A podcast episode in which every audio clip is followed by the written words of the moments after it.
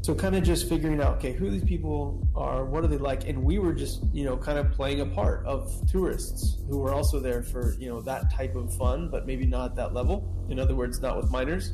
And, you know, after a few hours, and keep in mind, this is after months of other operators building up this level of rapport, right? We didn't just jump in and start hanging out with these guys.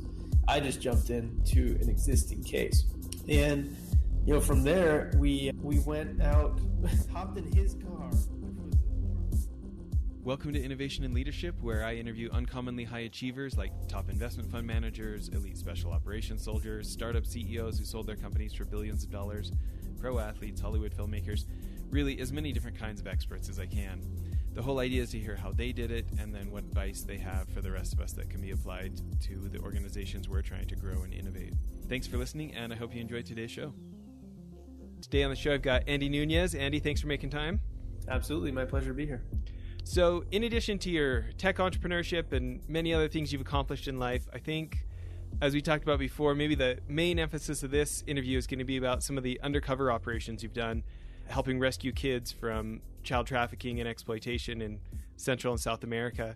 I guess probably the first place to start is asking people how you found out about the issue. Yeah, absolutely. So I first learned about human trafficking in two thousand eleven through a movie called Nefarious, and it kind of w- opened my eyes to to the issue at large, to the issue of sexual exploitation and, and slavery around the world. And I definitely wanted to to do something about it. At the time, I was uh, just about to get married, just about to start a career in, in software, and didn't really know where to start, but connected with some awesome people who started to simply reach out to to girls that were being um, sold in their area, uh, reach out to them, give them a way out. And we really learned a lot by just being around that environment and starting to do that ourselves in, in our area. And then down the road, we connected with a couple of orgs, and one of those organizations started doing, or was, was doing undercover operations uh, throughout Latin America to really rescue girls, particularly minors, that were caught in the sex slave trade. And so my first opportunity to to go on one of those was pretty eye-opening. And it really, the, the first experience that I had was was actually going going undercover first with a pedophile. So that was uh, not a fun experience, but it's very it was very enlightening as far as what what the face of this issue is, is particularly in, in Latin America and a lot of more vulnerable countries and communities. And and then we, on that same trip, we, we started working on basically developing intel on, on a trafficking group and working, you know, to, to start to sort of infiltrate and, and get to know these people and, and get them to, to offer up some, some minors for sale. And through that experience, I was pretty shocked to find out that all the traffickers that we met up with were women. And that wasn't really, it didn't really match up with what I'd seen in the movies. It, it wasn't the typical scenario that you imagine, but that kind of made me realize that human trafficking and sexual exploitation is not maybe what we, what exactly we think it is. Maybe it looks a lot different. And the way that we fight it is maybe not busting down doors. Maybe it looks a lot differently than that. Maybe not quite as sexy as, as Hollywood has, has made it. Yeah. You know, I mean, first of all, we are so excited to, you know, our charity Child Rescue that our listeners have heard a lot about. We are excited to have been able to donate money to some of these trips that you were able to do. And, uh, you know, I think about having having visited some of the aftercare facilities down there and some of these things. It was interesting. You know, I'd been working on the issue for years. Obviously, my mother-in-law had been trafficked and we have the family story. But something right. about being there and and even just like going to the park with one of the kids and her mom, you know, and, and walking past all the poverty and like realizing, oh, that's why these people are so vulnerable.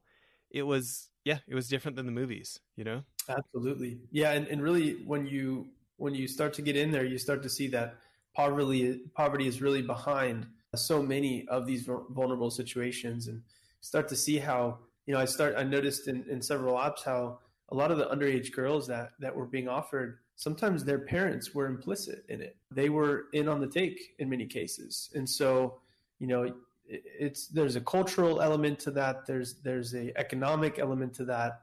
And it, it's pretty complex. It's not as simple as just going back, going after the bad guys. Right. Yeah. So for people who don't have maybe a background in this world, when you say developing intel, what does that look like? Yeah, good question. So there's there's obviously a lot of different ways to develop intel, and I'm definitely not a law enforcement officer. Actually, my dad was, so I kind of grew up, you know, really keen and interested in the world of law enforcement. But really, a lot of the the intel that that I saw developed and was part of developing was really a, a grassroots, working with maybe local informants, just getting in there and getting onto the streets and starting to talk to people and just play a role. It's really about role playing, almost acting a certain part so that people, you know, share information with you because they have some interest in doing so. And so a lot of, you know, I've even been in situations where uh, we would just hop into a cab late at night and just uh, start hitting the cab driver up and, hey, what do you know? What do you got? And, you know, start asking about drugs, start asking about girls. And a lot of times the, the taxi drivers are, are very well connected, and they can uh, call up their boss or call up someone that they're connected with and pretty much offer you whatever you want. In a lot of places in Latin America, you can you can find there there's kind of an inner network. There's those who will help you get drugs and, and girls and stuff like that. And then there's those within that network who will help you get underage girls. And so it takes a lot of work and kind of validating your your own story in order to to get that information and get those contacts. Yeah. And, you know, maybe something to cover up front, because I'm guessing it's going to be a question in people's minds. Can you talk about the difficulties of working with the law enforcement and how you can't just work with any cops and when doing this? Yeah, absolutely. Yeah. So that that's a really frustrating part of, of working, and at least in Latin America. And I'm sure that that's the case in, in many developing parts of the world. You know, the, there, there's, a, there's a variety of issues there. You know, sometimes the difficulties of working with law enforcement in, in countries like that is just a lack of resources, lack of knowledge, lack of skills. For example, I was with the, the head of the Federal Task Force Against Human Trafficking in, uh, in in a country in Latin America. And I was in his personal car going out to, to conduct an, an investigation. And he was asking me about a, a child pornography case and, and how we could how we could you know help them to investigate it. And in and the first thing I started to explain to him, he did, I realized he didn't know what an I P address was. And this is the head of the Human Trafficking Task Force over the whole country, right? And so you know there's a there's a huge lack of training. I mean, we've had to drop off police officers on duty, give them a ride home because they don't even have a vehicle. They don't even have a police motorcycle, right? And so that that's one huge issue. And so, you know, something that we often take for granted in, in America is that a lot of times law enforcement has at least the tools and the resources and the budgets that they that they need to, to at least operate on a basic level. In a lot of these countries, they don't even have that. They're making hardly enough to survive or less than enough to survive. And so corruption is just rampant, and it's also just part of the culture, right? So, yeah, that's been it's it's very difficult oftentimes to to know who you can trust. Usually, the rule is just don't trust anybody um, because everybody has some kind of motive at some level, right? And uh, so there was, you know, there's I remember on on one one op there was uh, we were pouring resources into it, and what we needed was some vehicles in order to to move about. We needed vehicles for the the, the op itself, and the police department took it upon themselves to get us the vehicles, and you know the money was spent, but we never saw a single vehicle. They gave us receipts for it that some someone's cousin probably wrote up, but no actual vehicle. And same thing, we we needed uh, a house, we needed a property where we could conduct part of the op, and we supplied the funds for it. And then we were led to this some cop's house, personal house, so that they could take the money and not have to spend it, way on the outskirts of the city, which put us in a very compromising position on the up. Might actually put me in a very compromising position simply because they wanted to keep some money, right? And so a lot of times operational security is compromised by by that uh, lack of trust and by that corruption. Well, and you know, maybe we should start there. You know, for people who not familiar with the term operational security, pretty straightforward, but how can we keep our operatives safe and their family safe after the mission and all these kind of things, right? Which is yes. Part of the reason that you and I are not saying where you were, when this was, who the other people involved were, you know, the exactly. other, the organizations you were doing it with, right? Well, I think about, I think about the operation I think you're thinking about where, you know, Child Rescue is able to donate money to that. And, you know, I know a bunch of the details of that one. And I'm thinking about, you know, my understanding, visiting an aftercare facility down there, I remember meeting with one of the members of the intelligence police who like had to wear balacl- balaclavas during those mm-hmm. kind of ops. So the rest of the cops wouldn't know who they are. Right. Right. And I had asked them how much they made per day. And then the person who, you know, the organization we were with that was facilitating, I was like, help me out with the tra- help me out here. Because what I think she just told me is that her salary is two dollars and sixty cents an hour. That can't be right. I'm missing a decimal right. point, right? Like what's that has to be mistranslated yeah. or something, right? Or miscalculated. Well, geesh. No wonder, you know, you take a you take a, a cultural okayness with corruption and cops that are only making two dollars an hour. Like right. you know, a bunch of white guys show up with three thousand bucks in their pocket or something. Right. Like, geesh, right? Right. A hundred dollar bill represents uh, a huge sum of money, right? And yeah, that's, and that's really, that right there is what gives so much leverage to many of the perpetrators of this crime, is that they know they can show up to these towns and cities with not even a, a huge amount of money by American standards. And they can pretty much buy the town. They can, they can do whatever they want.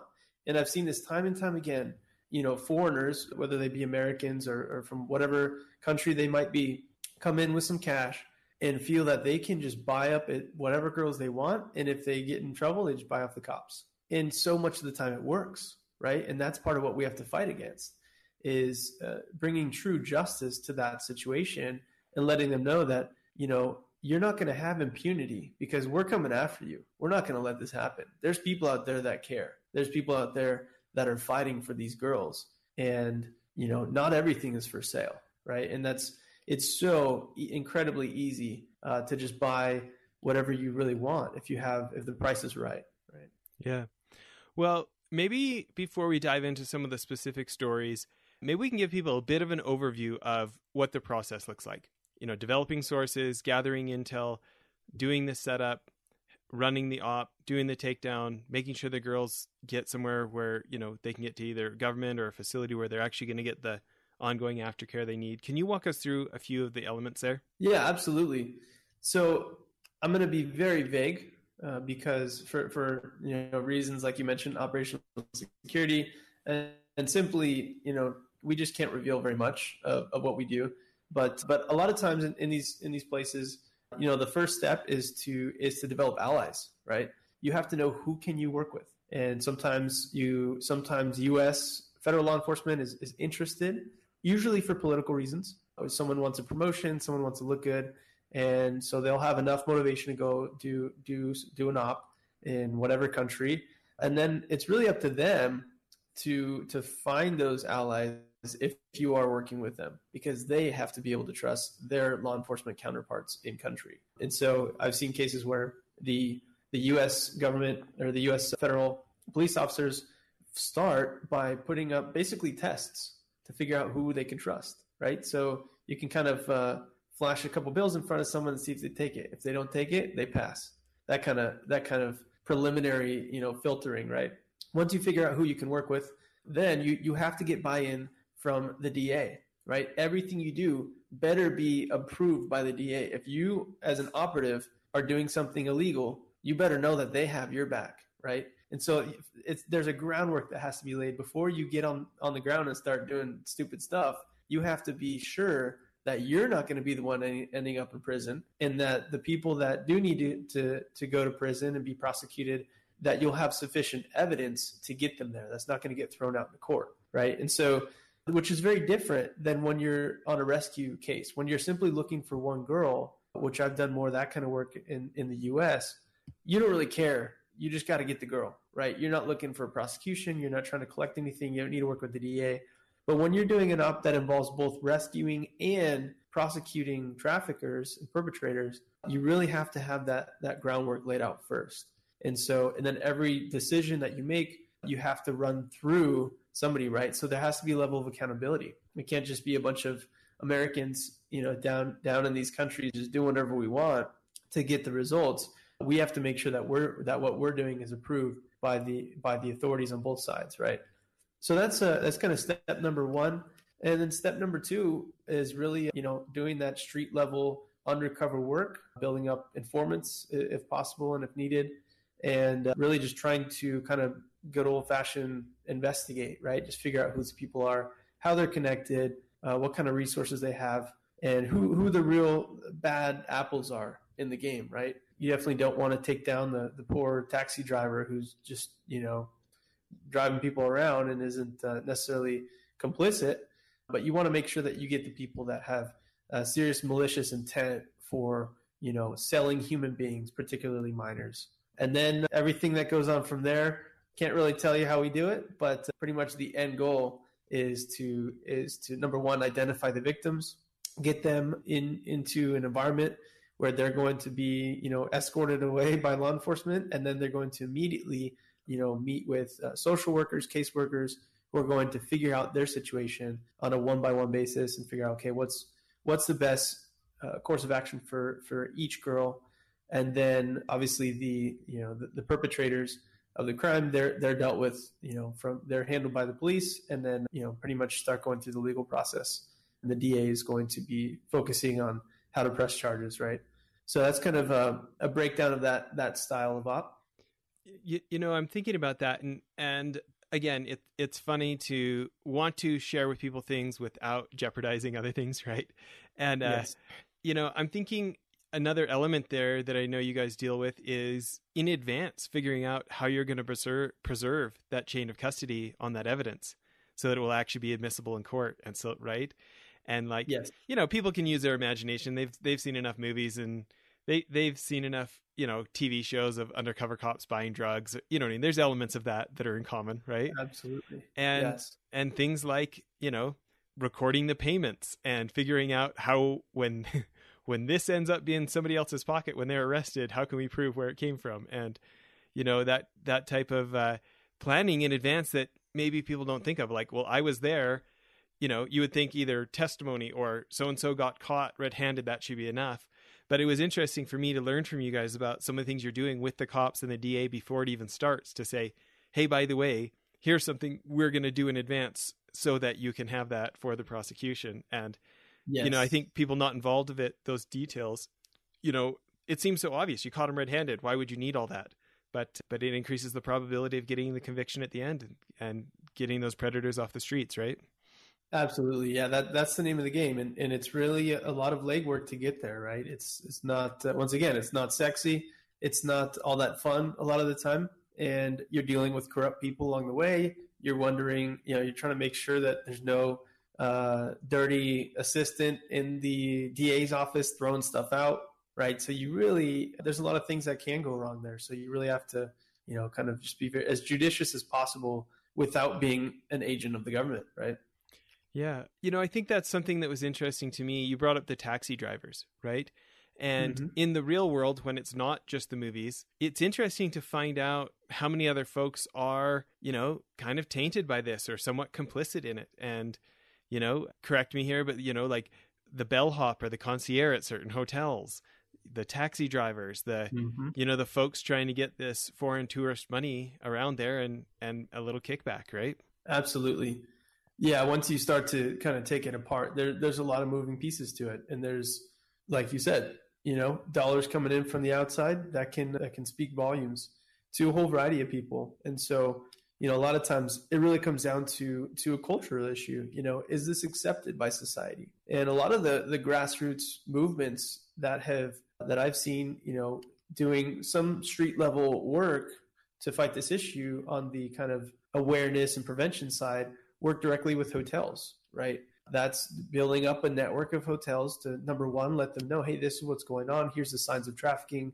This is how you can recognize it. And also stand with us in organizing yourselves and, and you know, putting this logo on, on your window to let people know, hey, this isn't a place where you're going to be able to, you know, commit an act with an underage girl. And if you do, you're going to be reported and, and investigated. And a lot of that, yeah, you know, kind of grassroots work is, is really important because uh, there are a lot of people in society that, you know, might not see it as a big issue or just simply might not recognize it for what it is because it doesn't look like, you know, a girl being uh, kidnapped in the back of a white van as we might see in the movies, right? So just helping people to recognize, hey, this is actually what's happening. What if this were your daughter, right? And yeah, you're right. There, there's so many moving pieces throughout society that, that can be complicit in it, whether they mean to or not. Yeah. You know, I'm thinking about one of my favorite guys on the Child Rescue team who was with the F B I for twenty-five years, you know, and did a lot of extensive amounts of undercover work as a counterintelligence officer, you know, trying to catch spies in America, right? That's awesome. And, but he had done a dozen years in violent crime on F B I SWAT and some hostage negotiating stuff. And I remember asking him, like, man, because he's so persuasive. This guy's just incredible at getting violent criminals to admit things and to, you know, inform him on things that is not in their best interest to inform him on, right? Right. And I'm like, I remember sitting with him and going, like, how how do you do that when you're working with somebody who is, uh, you know, doing some pretty despicable things in life? How do you pretend? How do you not let how you really feel about them ruin the situation, you know? And he said in his case, like, you know, even in a case where he had a guy who had taken a school bus full of kids hostage, right? He said, hmm. even a guy like that, where, you know, pretty reprehensible by by our standards, he sure. said, that guy has still got humanity in him. And he said, I would just talk to him until I could figure out, find the humanity in that guy, and I would ignore the rest, and I would talk to that. And wow. I remember him talking about, you know, a Southeast Asian gang that had, had been involved in some murders, and a guy who he had to recruit at a record store, you know? And so he he was browsing the same store and, and you know, ends up sidling next to him. And he starts talking about music. But my guy wasn't talking about pretend music. He was genuinely talking about things he was really interested in. And so it right. was the real version of him. Mind you, he was leaving stuff out. He wasn't mentioning that he was representative of the Federal Bureau of Investigation at the time, right? right. But it was like the real him talking to something real in that person. And he thinks that's the reason he didn't give off the cop vibe and and was able to have conversations where this guy ends up ebony some stuff that he probably shouldn't have admitted if he wanted to stay out of jail, you know? Right. You know, you just talked about having to work with a pedophile. And, you know, you think about building relationships, whether we're having a meal with somebody or, or any of the things that can happen in undercover. Can you talk about compartmentalizing and what's going on in your mental head game to be in the right place there and not jeopardize the mission and this kind of stuff?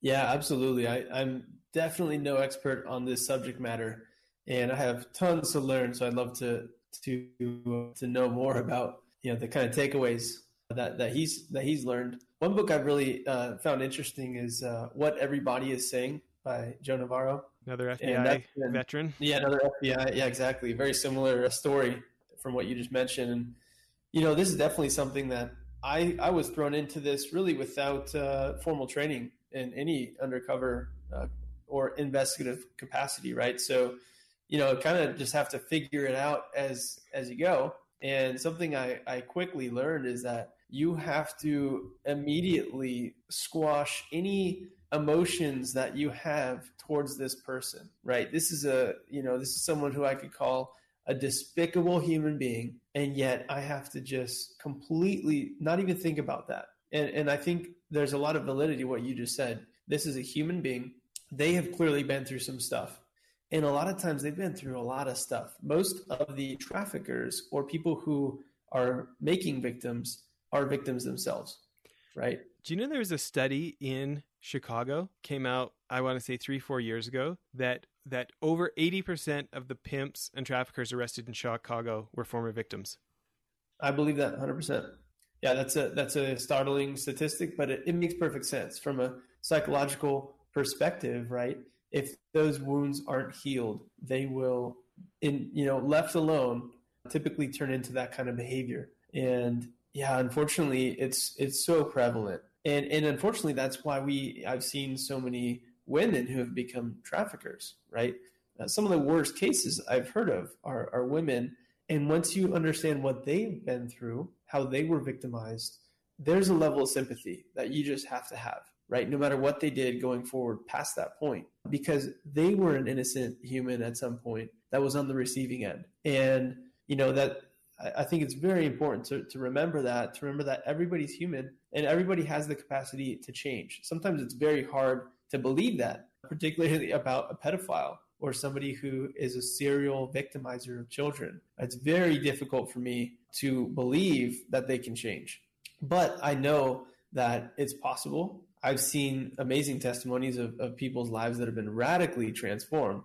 So I know that it can happen. And just to realize this is a human being. This is someone who's made in God's image. And no matter how corrupted and how, you know, uh, just obscene that, it, that their behavior has gotten, they're, they're a human being. And so, yeah, I think just, you know, one of the, one of the things that I, I realized on that first undercover stint with, with that pedophile was to, to just play, play my story. Right. And he was interested in, in doing business, and, and he was telling me all sorts of corrupt business stuff that he did. And uh, he told me all about how he had all the local politicians paid off. He named them for me. I mean, we got tons of evidence on this guy. And, you know, this was, and, and can I pause you? And were you just yeah. like, you guys, were, were you guys just at a bar? Was this over a meal? Were you just hanging at the beach? Like what people, it's hard for people to imagine how, how yeah. something like that could get revealed. Right, right. Well, so, okay. So that, that one started at a bar early in the day, and I, I'm not a drinker. I, I don't enjoy, I, I don't go to, I've never been to a bar, you know, outside of this kind of uh, capacity. And, but you know, you got to drink, you just got to go with the guy and just kind of be a part of that, that crowd. And so it started in a bar with a couple of his buddies, older American guys as well, similar similar types of people, and we're there for quite a while. And there was uh, there was an underage girl that, that came through that was working at the bar that was clearly in, involved, that he had clearly you know been been involved with, and so kind of just figuring out, okay, who these people are, what are they like, and we were just you know kind of playing a part of tourists who were also there for you know that type of fun, but maybe not at that level. In other words, not with minors. And you know after a few hours, and keep in mind this is after months of other operators building up this level of rapport, right? We didn't just jump in and start hanging out with these guys. I just jumped into an existing case. And you know, from there, we we went out, hopped in his car, which was a horrifying experience based on the amount of beers that he had consumed at that point, and uh, went down to a spot by the local school where these guys hang out as school's getting out.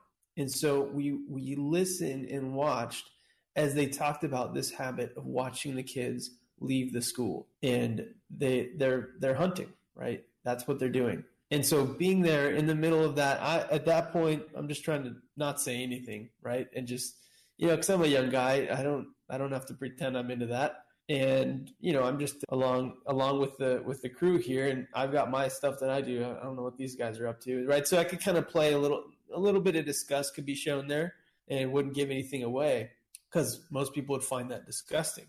So just trying to keep it as natural as possible. After that, we went, we went to his house. And he was very, very private. And in fact, he had all the, the, the women that he normally would have coming in and out. Everybody was gone. So this was prepared. And he let us in, and it was an empty house. And there were several bedrooms, kids' clothing all over the place. There was, he was taking care of himself. He was protecting himself, right? Uh, because he knew we'd be coming over. And spent a couple hours watching the news, hanging out. And at this point, he had, he was drunk enough to just start talking, you know, pretty much he would say anything at that point. And so, you know, that's something that, that can be used obviously against him. And we didn't really have to even provoke that. He just started, you know, just kind of ask a few questions and, oh, what's up with this? Don't show too much interest, but you know, if you bring something up, follow it a little bit. And, uh, you know, it was, it was a horrendous, uh, I don't know how many hours we were with him, but about a half of a day, maybe, maybe six, seven hours. And man, my mind was fried after that. I had to just get the heck out of there and, you know, take a nap and go talk to my wife and, you know, connect with other pe- normal people just to kind of, you know, undo the damage there, right? Okay, well, before we end off with part one of the interview here, and, and we will be covering more of this stuff on part two, everybody, so tune back in, but this is not like your full-time job. Like, you're you're not like career law enforcement. You're volunteering to do this stuff. You Can you talk a little bit about your work in tech and the orphanage that you and your wife are helping run in Tijuana?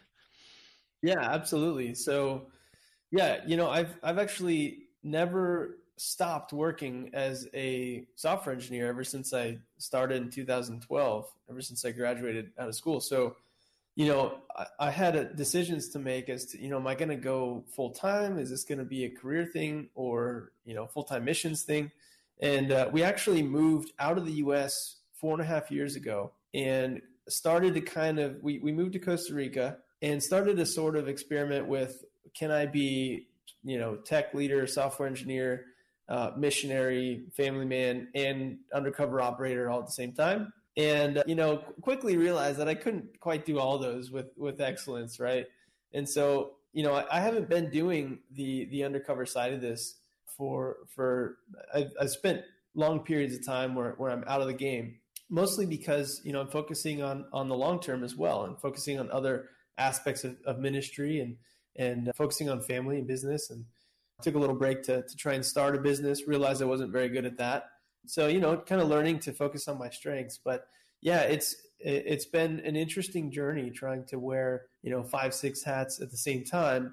And there's definitely, when I first started getting involved in this kind of work, I, I realized, you know, I, I had this perception that this was for ex-cops, ex-military or active people who had really professional training. And I'm amazed by the people who have that level of training, what they can accomplish, right? And I love working with those guys. I don't like going into a super rough neighborhood in Latin America without some Marine or someone, you know, who, who can take someone down in the blink of an eye, or with an operative who has experience in, in you know, warfare or something like that. I really appreciate being able to work alongside those guys. But I quickly realized that my tech background actually gave me uh, a huge, you know, a role to play in this kind of uh, work, even as a volunteer, just kind of being there, having a little bit of know-how and being able to develop some tools and solutions. That's also been a really neat way that I've been able to, you know, get involved. Well, I want to talk more about this on the next episode, but maybe as a closing thing, if, if people want to support the kind of work you're doing, can you talk to us about uh, this website, city of angels t j dot org? Yeah, absolutely. So We, my wife and I, well, sorry, my wife and two kids and I moved to uh, Tijuana actually a year ago tomorrow. And uh, so we've been uh, living at, at an orphanage here in Tijuana called City of Angels. And uh, so, yeah, you can check out the website. And we're basically focused on providing a home and providing a family for, for kids who have been through horrible things and who really need that loving care. Pretty much all of our kids have, have been through multiple types of abuse. Most of them have been through sexual abuse. So really our, our focus is to to give them a home and to really help them heal and really launch them into a, a successful life as adults who, who can have a family and a job and a stable life and a healthy spiritual life. And so, yeah, it's kind of been what, what we've been up to for, for the last year. So you can check it out at city of angels t j dot org. Well, I think it's one of the things that I really admire about you.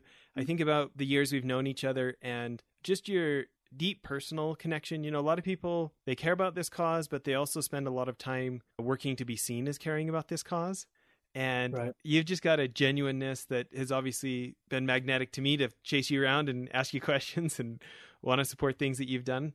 You know, awesome. I think about all the time on the show, I'm telling people, oh, you know, make sure to check out so-and-so's book, or you know, do, you know, check this out. You guys should donate, or you guys should buy this, whatever. But I don't often like put out a sincere ask for people, but I, I look at what you guys are doing right now. And you were telling me about the break-ins that you guys have been having and this eight thousand dollars fence you need to put on the front to keep people safe. So you guys don't have to do these security patrols all night. And, and didn't you tell me you only need a couple thousand dollars more for that? Yeah. Are you, is that it? Yeah, absolutely. So yeah, we've been going through, we've had a major security issue recently here on the on the orphanage compound. And so really, yeah, what we're trying to do is is finish, you know, secure the perimeter with with with a proper wall and with, you know, full full protection, install some security systems and alarms and stuff like that. So yeah, we we just uh, threw that out on, on social media recently. There's been great reception, but yeah, we just need uh, a few thousand dollars more to meet that goal and to be able to fully secure this, you know, this compound, which really it's all of our staff families live here. My family lives here. And then of course, all the, all the kids live here. So yeah, any, any appreciate your, your willingness to kind of put that need out there. And we're, we're, we're close. We just need a little push. Well, and I'll talk to my wife tonight and we'll, we're going to donate to that. So awesome. Thank you. Appreciate that. Okay, everybody, please tune back in for part two. Uh, we're going to ask Andy some more of these kind of questions.